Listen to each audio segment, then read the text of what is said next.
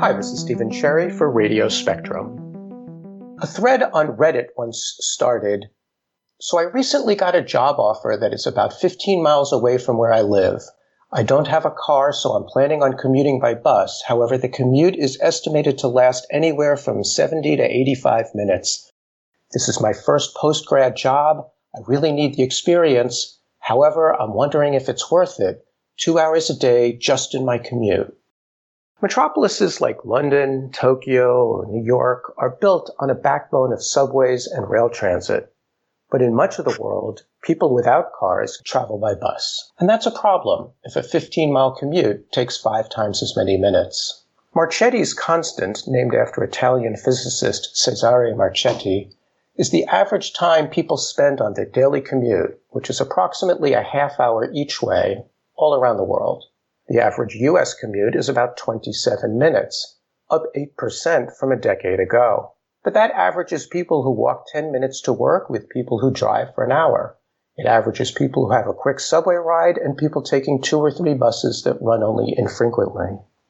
In the mid 2000s, the megacity of Sao Paulo developed a system of buses making limited stops and with their own lanes that my colleague Erico Guizzo wrote about in 2007. It's a scheme that perhaps made sense 15 years ago, trying to combine the best of highway transport with the best of rail transit. But in the mind of another Italian physicist who has turned his attention and his career to transportation, we now have enough computing power, smartphones, AI, and the cloud, for a different kind of solution. My guest today, Tommaso Gecchelin, is a physicist and industrial designer. After studying quantum mechanics in Padua, Italy, and industrial design in Venice, he co-founded something called Next Future Transportation. For the past seven years there, he has been developing a system of bus pods, one that in effect chops up a bus into car-sized pieces and has the potential to combine the best of commuter buses with the best of Uber. He joins me via Skype. Tom, welcome to the podcast. Thank you very much. Thank you for having me here. Chopping up a bus into car sized pieces is my characterization of this system. Why don't you describe it yourself? We describe them uh, like a very short section of bus that can uh, dock together, forming a longer unit. It's like a train when, where all the cars can uh, drive themselves all of them, they can be independent. They can be like cars or like taxi. When they are alone and when they join together, they can form a bus. And, but the most important thing is that they communicate with each other physically. So when they are connected, the doors open in between. So basically they create something that uh, we call stopless station because the passengers can freely walk between uh, one unit and the other internally without uh, the need for the entire bus to stop to drop off and pick up them again. So they're a little bit longer than a smart car. They're self-driving. Uh, they have doors at either end. Uh, they communicate with one another and their passengers constantly. They made up at highway speeds so smoothly that you can walk from one to the other. And they know who needs to get where and which pod needs to connect with which for potentially hundreds of pods and tens of thousands of people, maybe 24 hours a day, uh, what could possibly go wrong? yes, it seems like a very complicated thing, but actually, we try to simplify the project from the starting uh, of it. What we are trying to do now is to focus on uh, the docking procedure and the modularity of the system instead of being uh, too focused on the self-driving because the self-driving part it's most difficult thing to do and it's the most uh, difficult also to certify and to to be legal on the road at the moment. We're going to get to all of that but let me first ask what the experience will be like. As i understand it uh, i'm sitting at home in the morning getting ready for work. Uh, my phone tells me a pod has arrived. I get on the system figures out that another pod is going to go near my destination. It determines where the two pods should connect. Uh, my phone alerts me when that moment is near and tells me which pod to switch to because there may be several connected in this train like way at this point. Am I picturing this correctly? Exactly. The only difference is that it's um, very likely that you don't have more than two pods docked together at the same time. Because generally, the first mile is covered by one pod that pick you up alone, like a taxi that you call. And then afterwards, when you're merging into main roads, it docking to another pod that generally it's uh, already almost full because they have done the same thing again and again. So you just walk to the pod that have uh, already few people inside. So you leave your pod completely empty and your pod will detach and go to pick up other people. So it's like a rally race. From the central city in the afternoon back to the suburbs, it would be the same in reverse? Exactly.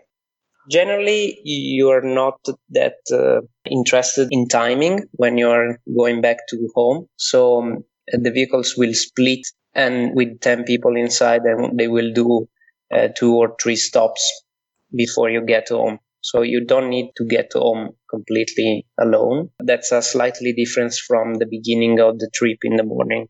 Yes, in the central city model, uh, people leave for work at very different times, but frequently people leave work at pretty close to the same time. So it is a, a little different in that respect.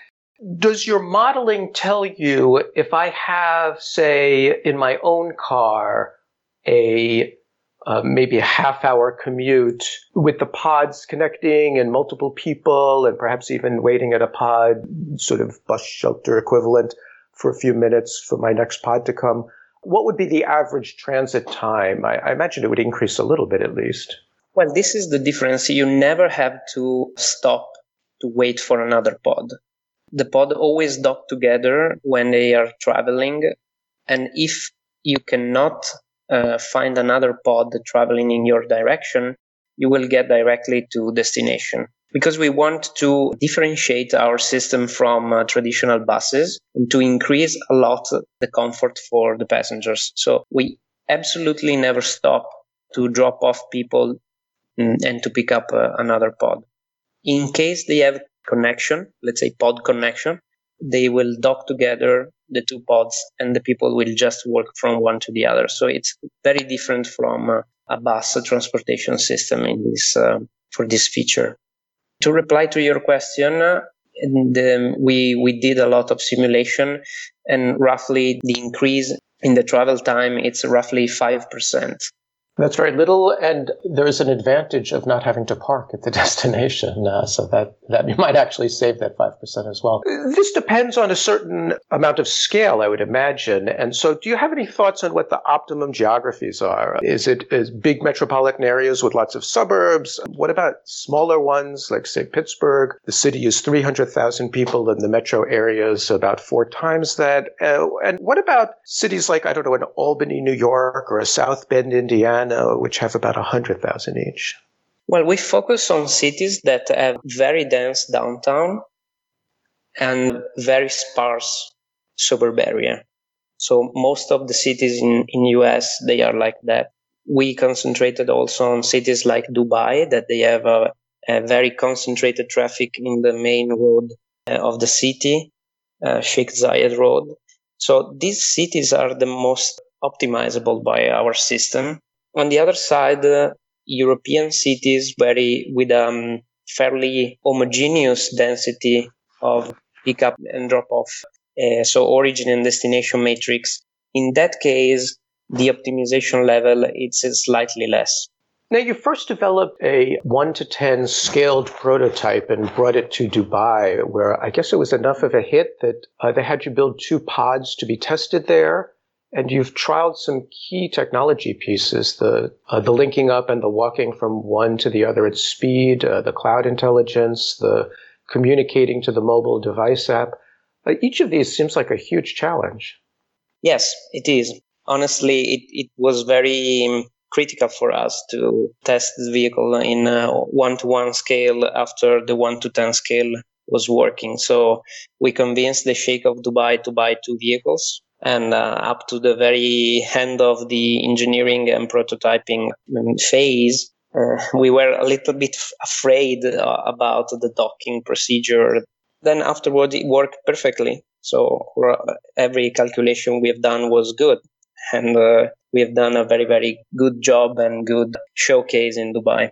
Does Dubai's cities have the kind of density and uh, central city sparse suburbs that you imagine to be optimal? And, and do they have any thoughts about building out a complete system for themselves? Yes, the city of Dubai it's perfect for our system, especially because the um, the destinations are very very concentrated. For example, Dubai Mall. Dubai Mall it's a it's a destination very very um, punctual, very, very specific. And on the other hand, you have uh, almost every house, it's uh, sparse in the other part of the city. That's it's Sharjah, that it's uh, like the residential uh, area of Dubai. So we, we have done a lot of simulation, especially in Dubai, and this is uh, optimizing um, very much the system, the traffic in Dubai. Now, do they have uh, much of a public transport network there now? And more generally, do you envision this system coexisting with transport systems or do you expect it to largely replace them? I think that it will coexist because it, it's not trying to take uh, take away passengers from buses or uh, metro. They are trying to take out private car. So in fact, the system it's a little bit more um, expensive than uh, regular buses, but nonetheless, it's picking you up at home. So it's much more similar to a taxi. The, um, let's say the price tag, it's in between them. And it's uh, much more cheaper than uh, having a private car and to manage them, to park them. So it's much more convenient and also cheaper than a private car. But at the same time, it's uh, cheaper than a taxi, even if it's basically giving you the same service. So the same time to destination and the same ubiquity as a taxi. In uh, New York, for example, there are single and double buses. Sometimes it's standing room only, but sometimes they're only carrying a handful of people. When you chop up a bus, to use my term, of uh, maybe 40 or 50 or 80 people into four or six or eight pods, each pod is closer to its capacity. How expensive might five pods end up being compared to, say, a, a 50 person bus? Five pods will be roughly equivalent to a 12 meter bus. So we are trying to get to the price where uh, five pods will be equivalent uh, also in terms of uh, price to an electric bus, a premium electric bus. So this is our goal. Just to be clear, a 12 meter bus would have, say, what seating capacity? It, it really depends if it's a city bus or an intercity bus, but generally it goes from 50 to 70 people. Uh, so similar capacity, really, because your pods would seat six and have a total capacity of 10. Very comfortably. They can go up to 15 people each pod if you want to have the same density per, so people per square meter of a typical uh, city bus. A point I haven't heard in any of the presentations of yours that I've watched is that in an all electric vehicle system, a single pod can go out of service to recharge instead of an entire 50 person or 75 person bus. So only uh, one fifth of the bus, so to speak, has to go offline. Exactly. This is um this is a very interesting feature because it's uh, like having swappable batteries because you can swap one pod and just recharge the pod uh, that it's empty. So you cut your capacity at that moment by 10% or 20% instead of the entire capacity of the bus. It seems like pods are also going to be much more manageable within the cities than buses, uh, making left turns on narrow streets, parking, pulling over, Bus stops nowadays typically take up 100 feet of road or sidewalk. There are a lot of things to like about these smaller pods. Yes, in fact, you can park two pods docked together in the place where you generally put a traditional car. I think you know that I teach at New York University's engineering school as an adjunct professor. Uh, there's an NYU connection to this story, as I understand it. Yes, yes. And actually, Joseph Chow featured us in a paper And afterwards, we started a, a collaboration with them. And so they are doing a, a, research paper on this modularity and the benefit or eventually any effect of the modularity is calling uh, uh, in route transfer. So it's the transfer of passengers while they are going on the road without stopping. It's a very interesting collaboration, actually. Yeah, Chow is the uh, deputy director of uh, C2 Smart, which stands for Connected Cities with Smart Transportation. And there was also an important contribution by a graduate student as part of his master's thesis. Yes, exactly. Nick Caros was part of the master thesis and uh, did a great job describing the behavior of our vehicles. Tom, what sort of timeline are we on? Do we have to wait for others to perfect the self driving aspect? Do you have any idea when we would see a full system ready to be built? Well, at the moment, we are doing a lot of studies to understand if uh, the system makes sense before self driving will be legal. So, for example, um, when you split the bus, uh, each pod will be driven by one of the passengers. So it's like an hybrid between uh, Uber and a traditional bus. So our next step is to certify the vehicle in Europe at the moment for uh, European laws to be uh, road legal in all the public roads with the driver. So uh, driverless will be uh, next step, but not um, not right now. And in the long run, you envision that these pods could also do package delivery as almost a, an additional business model. Yes, they can do, let's say, package logistics. But the most interesting thing is to do retail logistics. So not just delivering to you the package, like Amazon is doing, but delivering to you the entire retail experience because each pod can be dressed, can be customized like a room like a retail store. So when it's coming to you uh, or in motion uh, in the future, it will really be um, a new business line for us, and it will be really the future of retail. Especially in this COVID period, in which it's a little bit more uh, frightening, go to the mall.